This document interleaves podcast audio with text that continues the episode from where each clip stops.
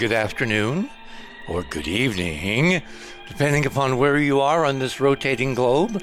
Welcome to another edition of The Other Side of Midnight.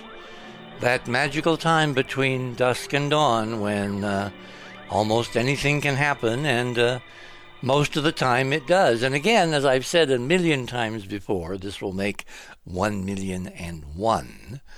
What used to be confined to this time slot now is occurring around the world, in fact, across the solar system 24 7.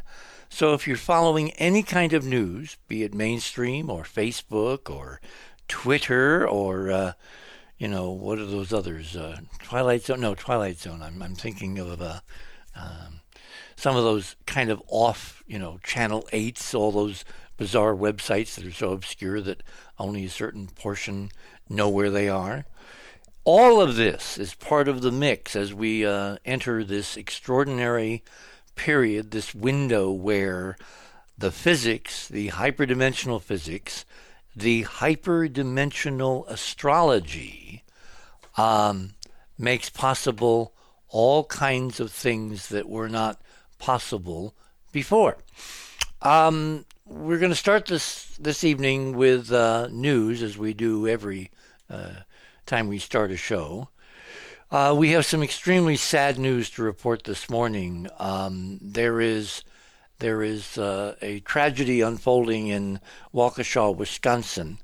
Uh, as you know, Wisconsin has been the focus of national international attention because of the Rittenhouse trial, which has been going on for the last uh, week or so, maybe two weeks which culminated a couple days ago with a um, acquittal of Rittenhouse. And then about an hour in a little town, 73,000 people, an hour north, kind of northwest of uh, Kenosha, in Waukesha, they were having a Christmas parade tonight, this afternoon, and uh, a red SUV at high speed drove through the crowd. And uh, there are at least 20 people injured uh, unknown numbers of deaths, and those numbers will probably change. The uh, local police chief had a two minute press briefing and said they will not have any more news until one o'clock Central Standard, yeah, Central Standard Time tomorrow afternoon. So we will not know the full details of the tragedy, but it fits in to the meta theme of the conversation that we're going to have with Rick Levine uh, throughout the rest of the show in the morning because eerily he and I discussed this. In fact, this very kind of meme, uh, as, as will become clear as we go through the conversation. So that's why I wanted to lead with this tonight. If you go to the other side of midnight.com and you click on tonight's banner, which says the clock strikes midnight, what's hyperdimensionally coming this Christmas Eve? uh, with Rick Levine and Georgia Lambert, uh, you will see um, if you look right under that banner. Uh, I'm sorry, if you click on the banner, that will take you to the guest page. And if you look under my items, fast links to items, click on my name, and that will take you to the uh, story. There's a rather gruesome video there, which uh, I hope you have a strong stomach. Um, again, this is part, I believe, of a larger meme that is unfolding, and it's no accident it's unfolding now, and all that will become clear as we go through the morning, hopefully. Item number two um, La Palma. Um, oddly enough, La Palma is going to enter into our conversation in a very strange way later in the morning. So, for those who have not been following the show, I mean, really? La Palma is a little island in the Canaries off the northwest coast of Africa, which uh, contains a volcano, which last blew up something like 39 tetrahedral double 19.5 years ago, and is now erupting with all kinds of dramatic uh, lava and uh, you know explosive eruptions, ash falls, ground swelling. The reason all this is relevant to anything is because in 1949 there was a major earthquake which split the island in two, and so one half is kind of resting by a friction on the other half. And this is a very old uh, shield volcano. And so, if there is a sufficient ground tremor, i.e., earthquake, or the ground swells too much because of underground gas and magma pressure, half of that island could slide, ultimately at several hundred miles an hour, into the Atlantic Ocean, creating what is known as a mega tsunami. Now, again, these are all based, this, this latter part is based on a scientific geophysical model that was published back around, I think, 2001 in peer reviewed literature. There are now modelers who, using more current data, say that there is little chance this could happen, this worst case scenario, but little chance does not mean zero chance. So I've advised everyone on the East Coast, and I advise everyone listening who's anywhere near a shoreline because this uh, tsunami would not be confined to the North Atlantic basin. Uh, put uh, this link on your phone, get an alert when there's a major seismic event, uh, have a go bag packed, be ready to leave Dodge. Uh, if you're on the east coast of the U.S., you'll have about nine hours, between six and nine hours. If you're in Europe or in Africa or in uh, on the coast of North and I'm sorry South America or in the Caribbean, you will have less warning. So you want to act accordingly. But uh, again, this is going to figure in our conversation later in the morning, and so you might want to pay very close attention because a low probability event, if there is the um, intrusion of artificial technological means, can become a higher probability event as we will discuss. Item number three. Um, part of our discussion this morning relating to what's coming astrologically um, toward the end of the month, toward the end of December, has to do with this entire new level of seriousness and mainstream attention to the concept of UFOs, which of course have now been codenamed UAPs. You know, what, what's in branding? What's in a name? And item number three is the uh, New York Post story relating to a conference on our future in space sponsored by the Ignatius Forum. Uh, that I believe stands for Ignatius Loyola, who founded, among others, the Jesuits, the Jesuit order. And you, of course, are well aware of those intriguing associations. Um, this conference was held uh, just last week, November 10th. In fact, if you look down at item number four, here's a direct link to the YouTube uh, video of the conference. It's about two hours. I strongly, strongly recommend it to your attention because the participants include a kind of creme de la creme of who is not only in the space business, but the top spook in the U.S. government, Avril Haines, who was the DNI, the Director of National Intelligence, which was a coordinating office of the 16 other intelligence agencies under the umbrella of the U.S. government. And she reports their results, their findings on the relationship of our national security to the world directly to the President of the United States. Well, she attended this conference, and among others, like Bill Nelson, the current administrator of NASA, um, uh, Avi Loeb, who was the Harvard astronomer who has been kind of uh, touting the artificiality of an object we discussed here extensively some years ago, Oumuamua. Remember the first interstellar object detected zipping, and I mean zipping, through the solar system, making a right angle turn around the sun and then leaving for forever. Um, there were some other attendees uh, who were at the conference. Anyway, the whole two hours is in that link. You want to, in your copious spare time, watch it because, you know, as Dan Rather said, uh, the camera never blinks. You need to not only listen to what they're saying, you need to see the body language, particularly Ms. Haines, when they say it. Because Avril Haines and uh, Bill Nelson are on the record. In fact, Bill Nelson is item number five.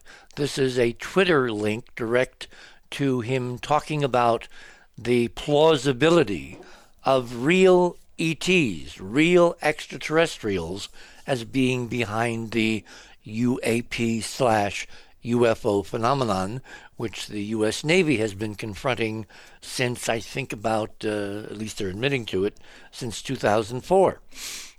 Avril Haines makes very similar comments that it is not beyond the pale to consider an extraterrestrial explanation for these objects, these vehicles, performing extraordinary, uh, definitely anti gravity and anti inertial maneuvers over U.S. battle fleets because, according to both Nelson and Haines, um, they don't think it's plausible to posit this kind of extraordinary technology to any other terrestrial power China, Russia, Iran, etc., etc.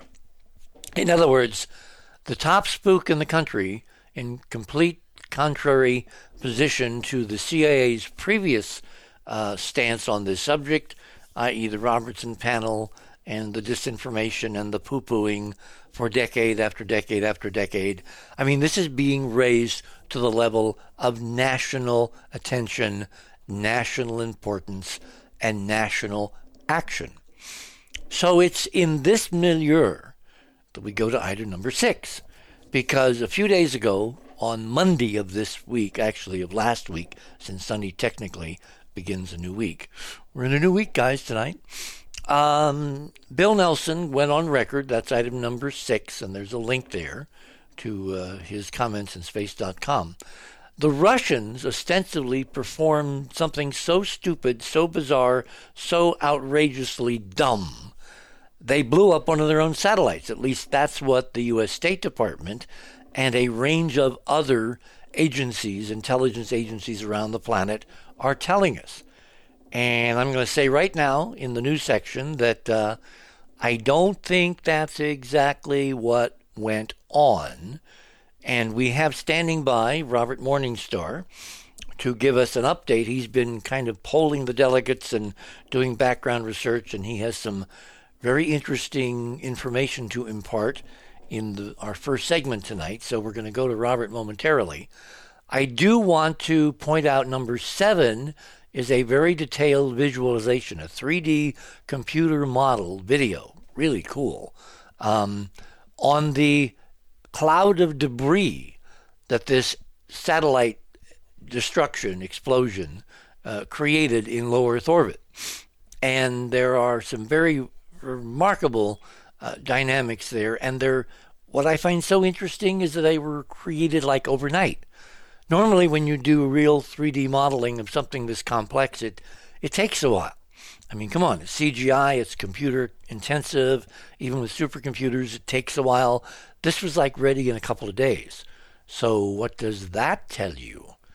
Anyway, item number eight. This is really intriguing because we've been watching and waiting and kind of speculating about when would this subject be moved beyond the intelligence community into a larger governmental framework, i.e., the Congress, with hearings and testimony, military witnesses, the pilots who encountered these UFOs and F 18s that left them in the dust like they were, you know, standing still, that can loiter forever compared to an F 18, which actually can only spend like about an hour on station before it had to land back on the carriers, the the Nimitz and or the uh, Roosevelt, and refuel. And they described a lot more interesting things that were visible just in the gun camera footage. Well, anyway, this transition between the Pentagon, the intelligence community, and the Congress has now taken place in the persona of uh, Senator Kirsten Gillibrand, who is the Democratic senator from upstate New York uh, she is on the Armed Services Committee, and she's proposing an amendment to the Annual Defense Appropriation Act, which would set up an actual office, an official office under the U.S. government to deal with UFOs as part of the governmental structure of the executive branch of the United States of America. Oh, how things have progressed. So you want to read that story in Politico, and then you're going to want to read the comments. Then you're going to want to Google what some commentators are saying over in Reddit in some of the UFO forums, and that rabbit hole will take you an entire week until next weekend when I'm hoping to have someone on who will actually deal with some of the policy implications of this movement from amazing and bizarre to mainstream. So, without further ado, um, let me open the line here and see. Robert, are you there? Mr. Morningstar. Yes, I am. There you are. Off. Okay, Robert Morningstar, who was our correspondent in uh, New York City. You can go and read his bio on the other side of midnight. Among other things, he has been part of the Merchant Marine. Did you ever serve in the Coast Guard, Robert? Uh, I served in a paramilitary organization that uh, served alongside the Coast Guard. I mm. was a mm. member of the Department of Homeland Security for 10 years. In fact, I was I'm a plank member. So you're the perfect go-to guy. So Thank what do you got for us? Starting with the Russians. We'll get to uh, Waukesha in a minute. Right. Well, the Russian uh, mystery. Get a little uh, closer to I, the mic. I agree with you. I agree with you that the this is a mysterious event that doesn't seem, doesn't seem to be in keeping with the intelligence of the Russians. They are not stupid. No, people. no, of course not. Right? This is this is like doing you know what in your own bed. Uh, yeah, yeah, but I don't think the Russians are doing that. Not at all. Um, the, uh, I told friends uh, to listen in today because I said the subject would be UFOs and space war, and I think that uh, just getting down to the nitty gritty, it's um, it's reminiscent of what was going on in 1963 here in New York City right now. It is already November 22nd.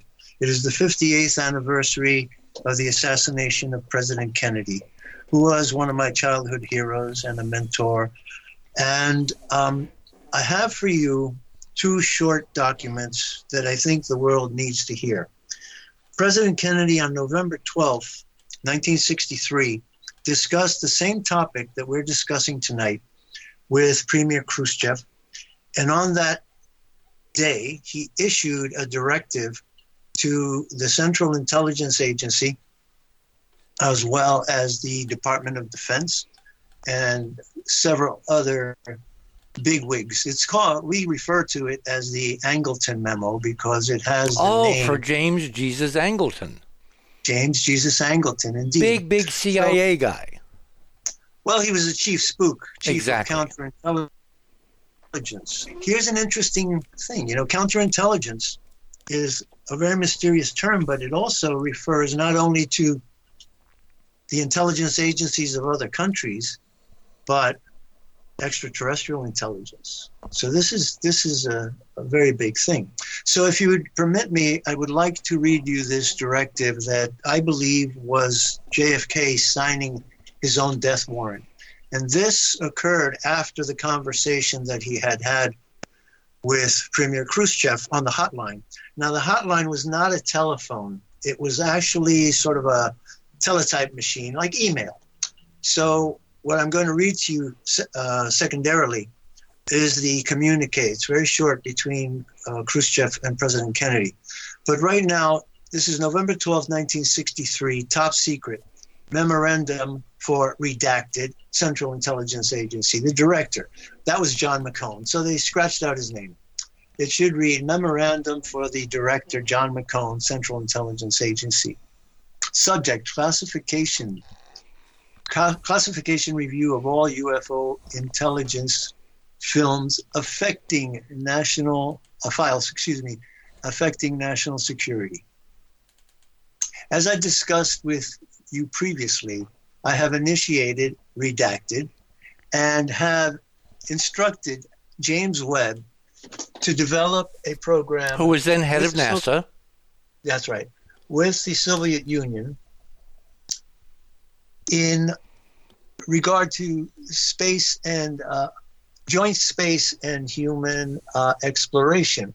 It would be very helpful if you would have the high cases reviewed with the purpose of identification of bona fide as opposed to classified CIA and U.S. Air Force sources. It is important that we make a clear distinction, including the knowns and unknowns, in the event the Soviets try to mistake our extended cooperation as a cover for intelligence gathering of their defense and space programs. When this data has been sorted out, I would like you to arrange a program of data sharing with NASA where unknowns are a factor. This will help NASA mission directors in their defensive responsibilities. I would like an interim report on the data review no later than February 1st, 1964, signed John F. Kennedy. Now, this is a, a very interesting part of the document. Handwritten on the side, it says, response from CAB. Now, I'll tell you who that is in a second. And it says, response from CAB. Angleton has MJ executive. 11 20 63. Now, who is CAB? CAB refers to General Richard Cabell, who was the number three man at the CIA Hmm. and who was also the brother of the mayor of Dallas. Oh. Yeah. Okay, so he was actually fired, but it turns out that um, um, Dulles was also fired. But it's come to be known that even though they were fired, they were still operating from the farm. And we're actually at the farm. That's a CIA facility in Virginia, overseeing the assassination. Now, let me go to the other document, which is equally intriguing. And then I'll tell you why I brought up the first document with regard to Avril Haines. Now, Nikita Khrushchev's uh, the hotline. Now, this memo is called is top secret Umbra. Umbra, of course, means shadow. So it's a very very high level um, classification in the NSA. And this says NSA intercept of the hotline ComSec file dated 11 12 63, the same day. From OOTP to PUSSR, subject UFO working groups, and it's uh, directed to the um, the White House uh, staff, the director of the CIA, the director of NSA, NMOC, Naval Meteorological and Oceanographic Command, Chairman of the Joint Chiefs of Staff, Secretary of State, and National Security Council. And now I quote this is President Kennedy speaking. Mr. Premier, a situation has developed that affects both our countries and the world, and I feel it is necessary to convey to you a problem that we share in common. Mr. President, I agree. So I will distinguish the voices that way. Mr. President, I agree. As you must appreciate, the tension between our two great nations has often brought us to the brink of showmanship with all the tapestry of a Greek comedy, and our impasse last year was foolish and deadly. The division that separates us. This was the Cuban through- Missile Crisis he's referring to. Exactly. The division that separates us is through misunderstanding, politics, and cultural differences. But we have one thing in common, which I would like to address to your working group on the UFO problem.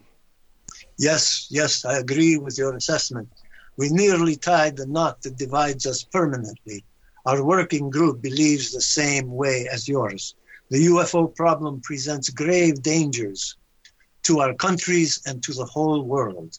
If we allow suspicions and miscalculations to force our military defensive systems to react to this problem, God will never forgive us. Then you agree, Mr. Premier, that we should cooperate together on this issue. Yes, Mr. President. Mr. Premier, I have begun an initiative with our and with our NASA to exchange information with your Academy of Sciences, in which I hope will foster mutual concern over this problem and hopefully find some resolution. I have also instructed our CIA to provide me with a full disclosure of the phantom aspects in classified programs in which I can better assess the situation. Can you persuade your KGB to do likewise?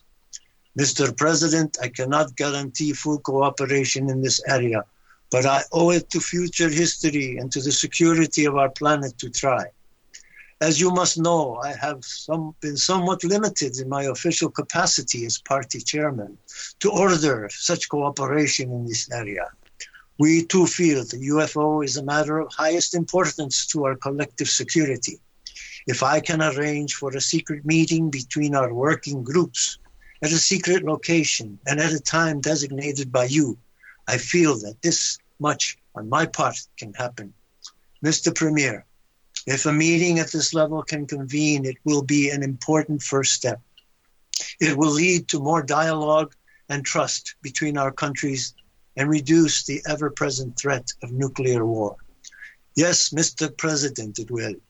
Then we are in agreement. Yes. End of memo. There was.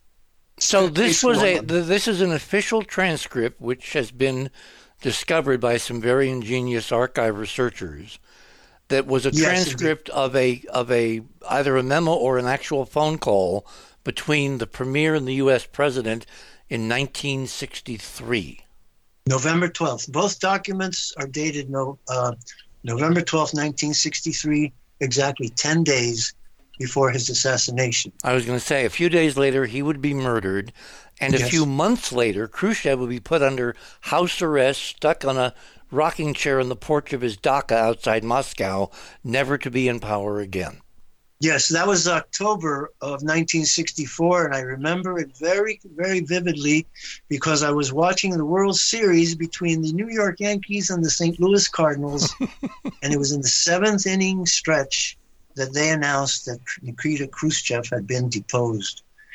It's uh, it's imprinted, it's embedded in, in my memory.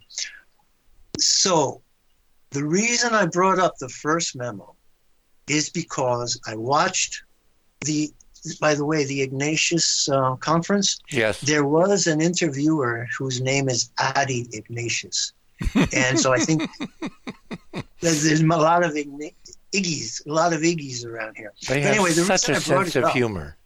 the reason I brought it up is I saw Avril Haines discussing the UFO issue, and she was asked about documents that she had with categorizations of UAPes. That's another joke. so she said that they had categorized 144 UAPE incidents since 2014. Don't you find that number remarkable? Yes, and uh, the, the other part was that the categories seconds. that she described are exactly the same ones that President Kennedy was demanding of the CIA. I'll tell you what, hold it there. I'm going to hold you over for the next half hour. Rick, just you know, take take a take it like a little vacation. Oh, I have something for Rick too. Okay, so He's just just hold just hold it there, okay? Okay. My guest this morning for the first segment and moving into the second is Robert Morningstar who has more than a passing familiarity with the military, with the Pentagon, with the U.S. Navy, with John Kennedy, with all of this. And believe me, it is incredibly relevant to my forthcoming discussion with Rick Levine tonight, and you will see how shortly. You're on the other side of midnight. My name is Richard C. Hoagland. Are we already under attack? Stand by.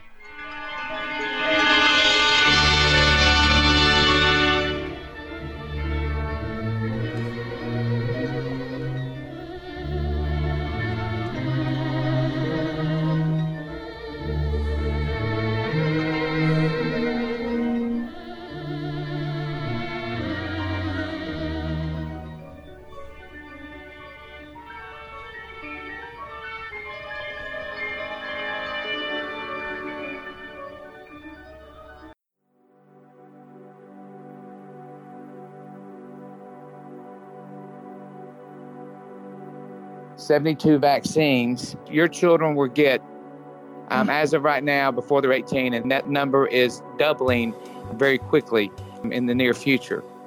And guys, the thing that bothered me so much is I had no idea back then in 98 that there were a lot of people talking about vaccines. But what I know now and what I learned in 2010, and your listeners have to understand this.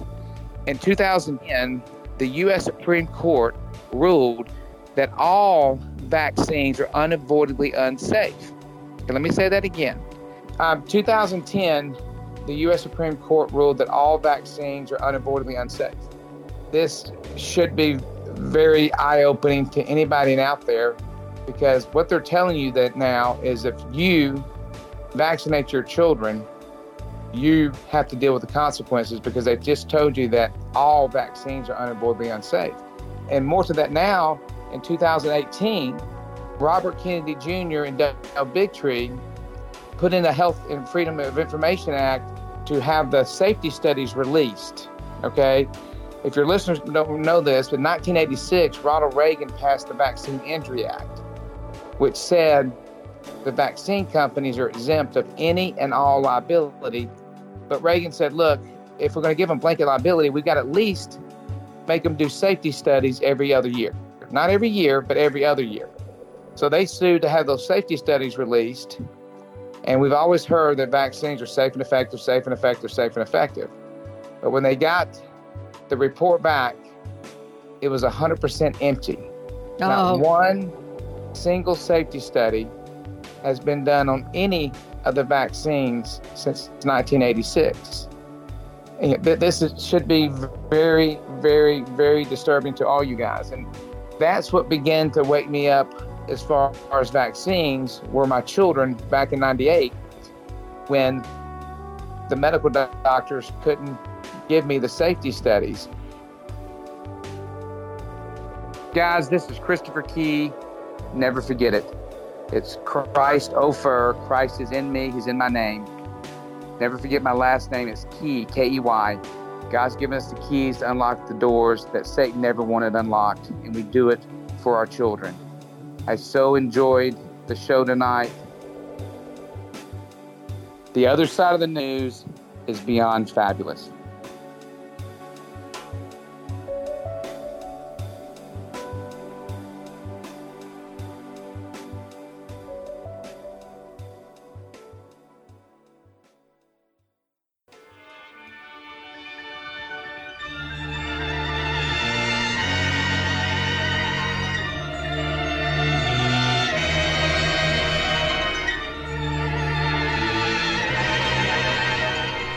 Welcome back, everyone, on this Sunday night, November 21st.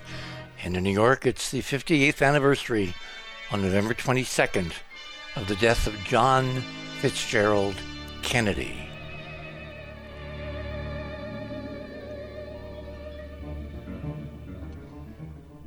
Okay, Robert, uh, please continue. Well, regarding the the recent shoot down, and I think that's the right word. It's, it's uh, as opposed to shoot up. See, I saw I saw the um, the anti-satellite test that was conducted by the U.S. Navy a few years ago. You remember when Kim Jong Un was rocket rattling? We sent a destroyer, uh, missile cruiser out into the Pacific, and we destroyed one of our own satellites, which don't didn't seem to me uh, a big deal as far as uh, a lot of debris. But I saw Well, the reason strike- was it was a very low satellite in very low Earth orbit, and the debris mostly re entered. And it was so important that Bill Gates, uh, uh, Robert Gates, I'm sorry, who was then Secretary of Defense, who Yes. had broken his arm, was in a cast. He literally flew to Hawaii to be on station for this test, and I did a whole article on the uh, the Enterprise mission website detailing the alignments, where the moon was. I mean, this was not a trivial test. This was a biggie, and it was completely submerged in the news under it's just the Pentagon doing its usual thing. Well, that's great because you know the the the event very well, and I know it very well too. And I saw I saw a video of the strike. It was a kinetic weapon Mm-hmm. that struck. Now, here's the important thing with regard to the simulation or the visualization, as they call it. The debris of that strike destroyed the satellite, and the ejecta went up. Now, this photograph of this, not photograph, simulation looks to me like the object was struck from above and the debris trail Went is hanging down. downward. Right? Yep. So it says to me that the strike did not or- originate on the surface of the Earth, but hmm. came down on that satellite. If we are to believe another CIA visualization, which I don't really Well, remember there is an Emily Dickinson component. Part of the way part of the way you get people to believe the lie is you got to mix in some truth.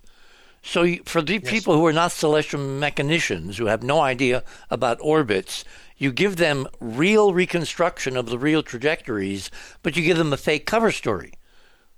Right. So, with regard to the memos, I'd like to go back to that discussion between Khrushchev and President Kennedy, where they described the UFO issue as dangerous to both our countries. Now, why?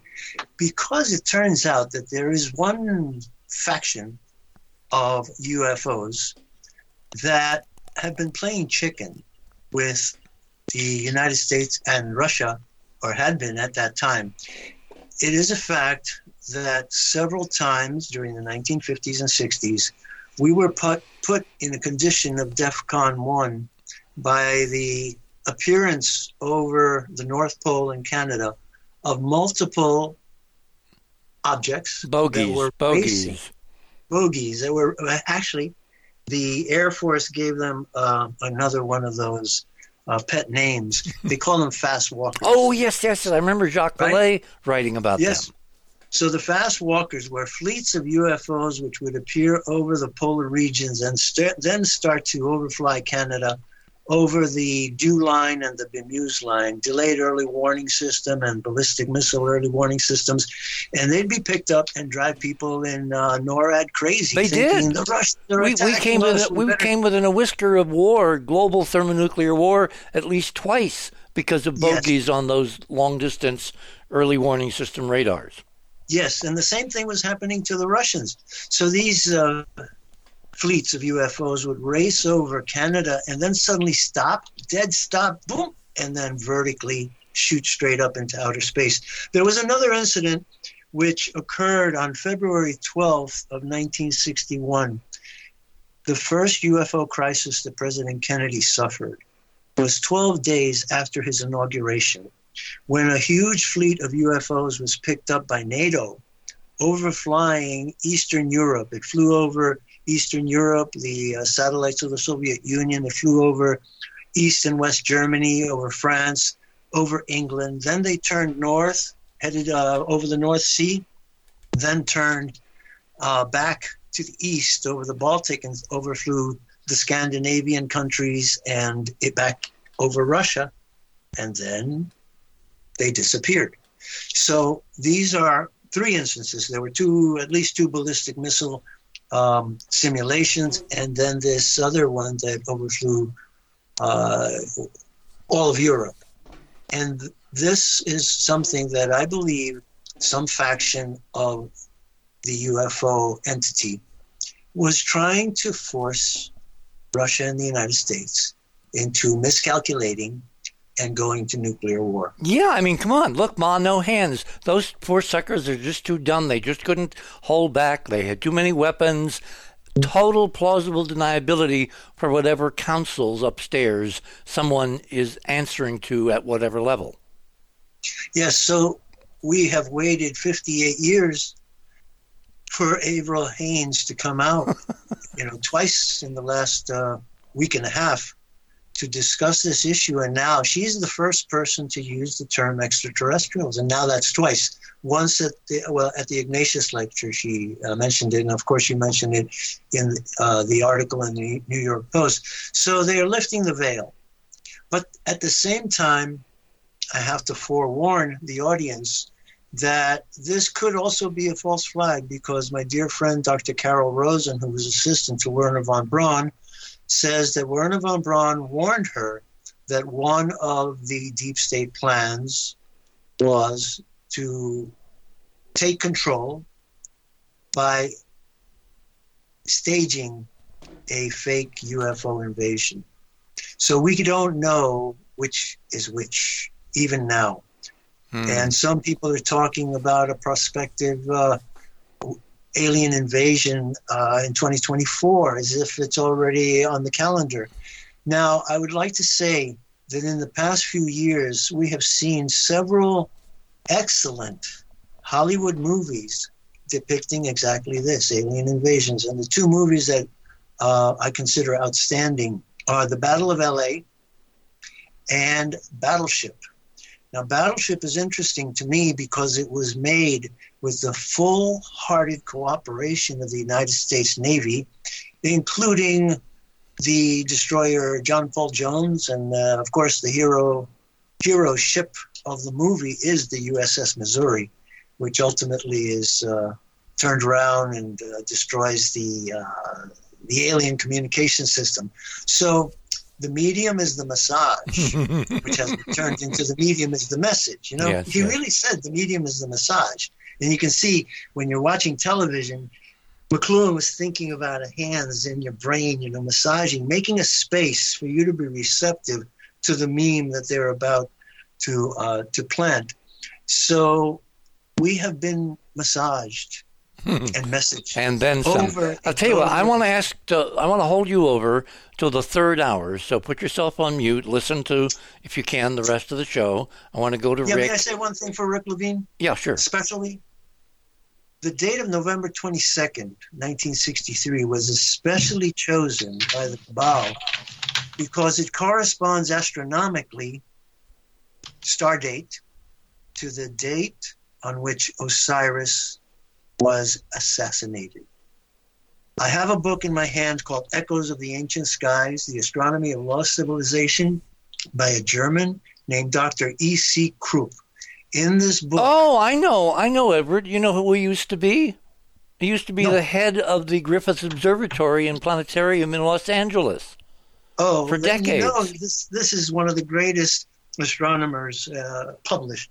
In this book, he revealed that to me he said that Osiris was killed at a time when Mars was passing through the constellation Scorpio. Yep.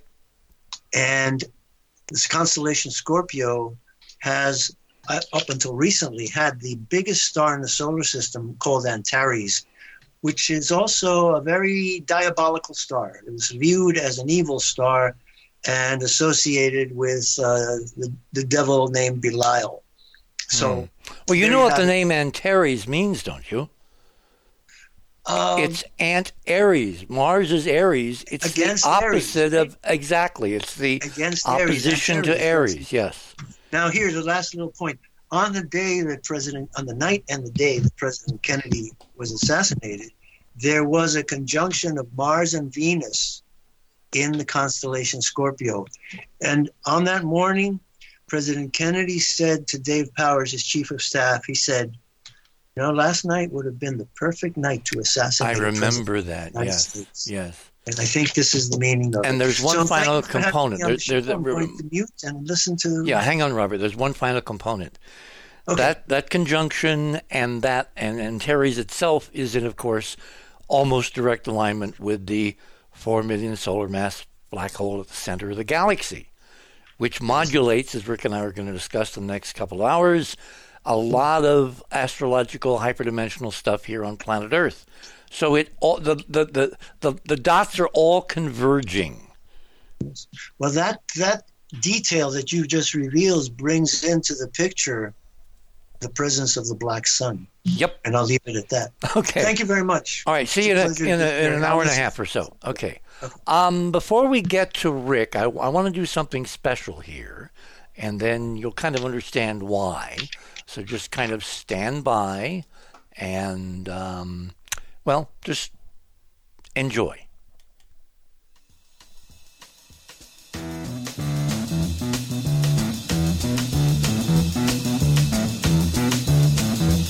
You know the day destroys the night, night divides the day.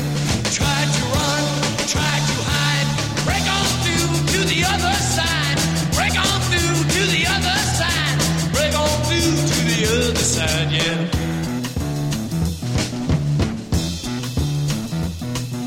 We chased our pleasures here, dug our treasures there.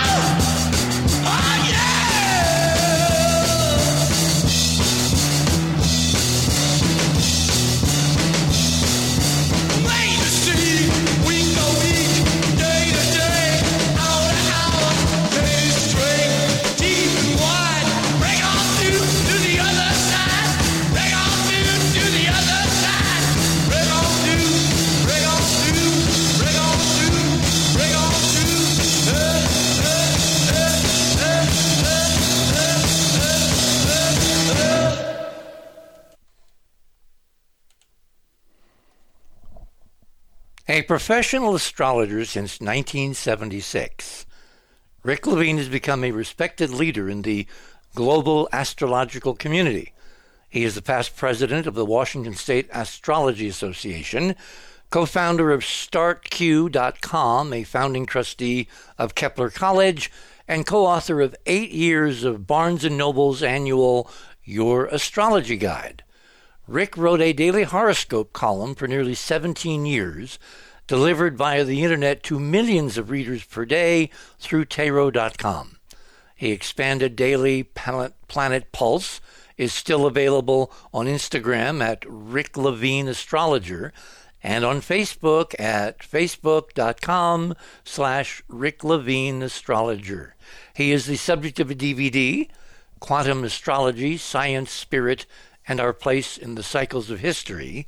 His internet videos reach tens of thousands of people every month, and in 2018 he was awarded the prestigious International Astrologer of the Year award by the Krishnamurti Institute of Astrology in India. On a recent lecture tour to Istanbul, Rick was awarded the coveted Fomalhaut Award for Astrological Excellence by the Turkish School of Astrology. His current video teachings are available at patreon.com slash Rick Levine. Without further ado, Rick, welcome back to the other side of midnight. God, with an introduction like that, it sounds like I should have already died. Well, there's still hope.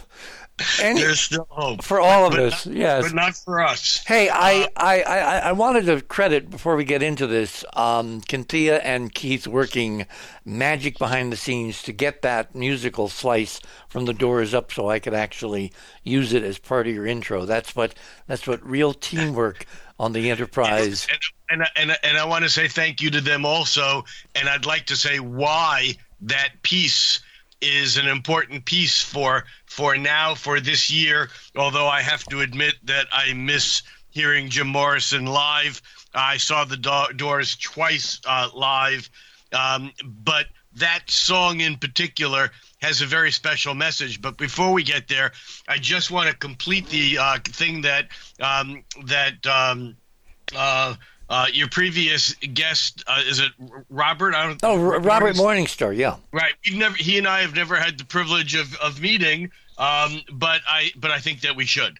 Um, first of all, um, I'm looking at a chart for November 22nd, 1963, and Venus and Mars are in fact at the same degree, although it shows on my chart that they are at 20 degrees of Sagittarius because of the precession of the equinox. They were actually aligned in the constellation in the sky um, of Scorpio. Ah. And your remark about Ant Aries or anti Aries, as I like to call Antares, um, is that in ancient astrology, mo- uh, in, in modern astrology, every planet connects with a sign and every sign connects with a planet.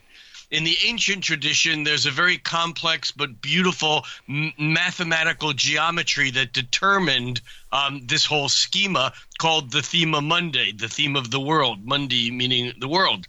And um, in this, Mars um, was actually the planet that was the ruler or the planet associated with both Aries and Scorpio, one as a um, daytime um, star and the other as a nighttime star, if you will. Star, a loose use of the word, um, not you know, not meaning. Uh, um, a star in the modern sense, but a planet included. Now, the thing is that's of interest is that Mars is connected with both Aries, the beginning of spring, and Scorpio, which is the beginning of life um, in the yearly cycle, and Scorpio, which is really the beginning of the death part of the cycle, because it's in Scorpio Halloween when the veil gets thin, the leaves fall off the trees, and something it's it's no longer obvious on the surface. The magic is happening deep inside in the darkness that somehow prepares everything for the life again next year. In modern astrology, um, um, Mars has been kind of demoted from connected to Scorpio and has been replaced with Pluto, which of course is even more interesting because Pluto is Latin for Hades, which is Greek for the hell realms. And so we have this wonderful connection between the the evilness or the the redness of the star um, Antares being a little bit of Mars, a little bit of that warrior right in the midst of the death uh, of Scorpio. So uh, thank you, Robert, for bringing that up. And it was just an interesting little um, little dance um, to be aware that somehow these things that go on upstairs um, in the physical realms of the cosmos certainly seem to be um, integrated into the um, symbology of how the physical realms here on Earth play out, which is what we're going to talk about next, Yep. I assume. Yep. Well, I wanted to talk about memes, and I wanted to talk about the astrological forcing function bringing these memes into the 3D re- realm in which we live, primarily by means of consciousness. And uh, the what kicked this all off is I've been getting from diverse sources an overwhelming redundancy. And in science, when you see things, the same signal redundant over and over and over again, the idea is you pay attention. And from Correct. and from sources that are not connected, I've been getting this square, square, square, and it appears as a right triangle. Well, in astrology, as you and I have well discussed, squares are configurations of planets in the solar system relative to the Earth that concretize the higher dimensional information and energies that we've talked about extensively that bring it from the hyper realm into the 3D realm. In other words, kind of fashion reality. And so the way I interpreted this eventually, because it takes me a while to, you know, get the message, was wait a minute, squares, squares, squares. Maybe this is uh, trying to tell me I should be looking to Levine and squares in astrology, in charts, and when they're going to occur between now and let's say the end of the year. And so I did. I looked, you know, that up, and instantly I saw Saturn and Uranus. I picked up the phone. You answered, which is kind of amazing. And we set this up because I said, Rick, something is going to try to concretize a meme. And I said there are two ways this could go. The normal meme, because the square we're going to talk about is exact on Christmas Eve. That's the weird Christmas Eve part of this this conversation. It's actually in some places it'll be exact on Christmas Eve Eve, but it's but because of time zones, It's a um, window. In It's- the United States, it'll be on the 23rd, but in some places it'll be on the 24th of December. Yeah, Oh, how interesting. So then I'm saying to myself, okay, if this is supposed to concretize something hyperdimensional, what could that be? Well, what's the one holiday in the Western tradition, in, in, in Christian tradition, which is observed and is, is basically uh, kind of made aware through all other religious you know persuasions on the planet whether you're a buddhist or a muslim or a hindu or you know heaven knows what. Christmas still is part of your calendar. It's part of the observance and the associated memes that go with it. And everybody you know goodwill toward men on earth that kind of thing everybody feels uh, you know better around christmas regardless of your religious persuasion. Then I said to Rick, but suppose you wanted to, as a bad influence, you wanted to malevolently intervene in that good feeling of humanity united by introducing something evil, something awful, something malevolent. And then, of course, this afternoon you had this horrible drive through of the Christmas parade in uh, Waukesha, Wisconsin, and untold numbers of deaths and horrible tragedy. And I mean, just unspeakable. So it looks to me like the the prediction that somebody is playing fast and loose with the memes at this time of year is well, unfortunately, well underway. Yeah, I, I, I'm right with you right up into the point where you say somebody, because I don't know that it, that intelligence on the cosmic level requires a human being to actually be in control. But yeah, no, no, that, no, no, But I, I don't mean just human. Somebody to me is anybody with a consciousness in any dimension. Oh, okay, all right, all right, and and from that standpoint, um, I would certainly um, say, and maybe we can wait um, until after the break to spend a few minutes as to why astrologically and hyperdimensionally physically the 90 degree angle is where the action is. I like to call it the point where meta becomes physical. Hmm. Okay. Well we do have like about a minute so why don't we set up a tease for the next segment? Yeah, and also I'd also like to just uh, tip my hat also to Robert to his reference to McLuhan uh, because although, as you know, Richard, we've known each other, geez, I don't know, 25 plus years. Um, that you know, astrology is how I look at the universe. However, Marshall McLuhan um, is, I think, maybe one of the most important, not understood um, uh, social analysts of our time.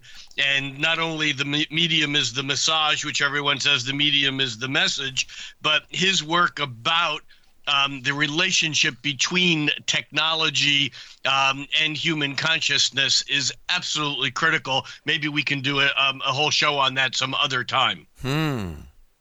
Well, he and uh, Emily are two of my favorite, um, shall we say, social commentators. because again, Dickinson and her, you know, tell all the truth but tell it slant.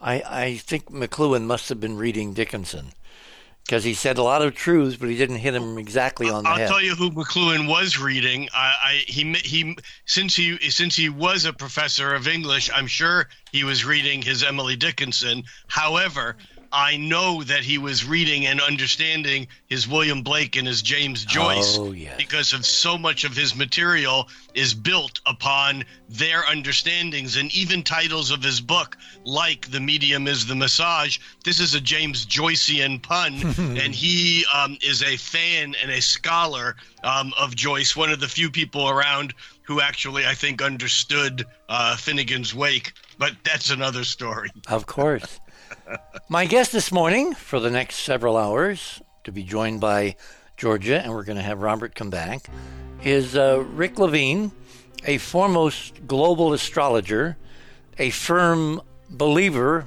I should say, understander of the hyperdimensional aspects that are the cornerstone of astrology. That's uh, that's how it works, Carl.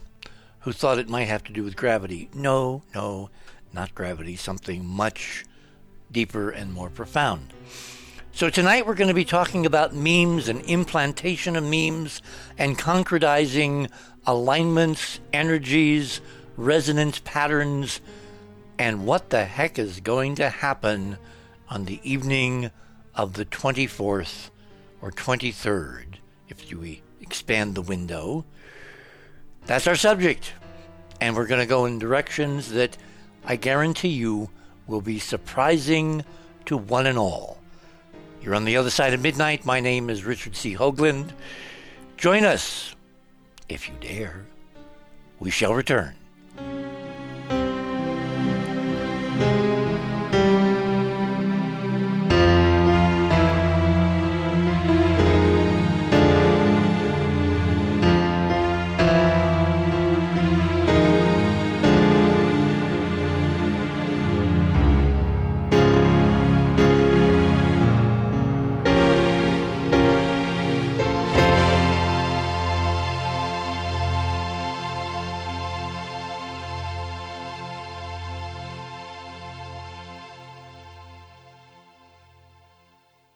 Thanks for listening to this exciting first hour. Now, the second and third hour of the show is available to Club 19.5 members only.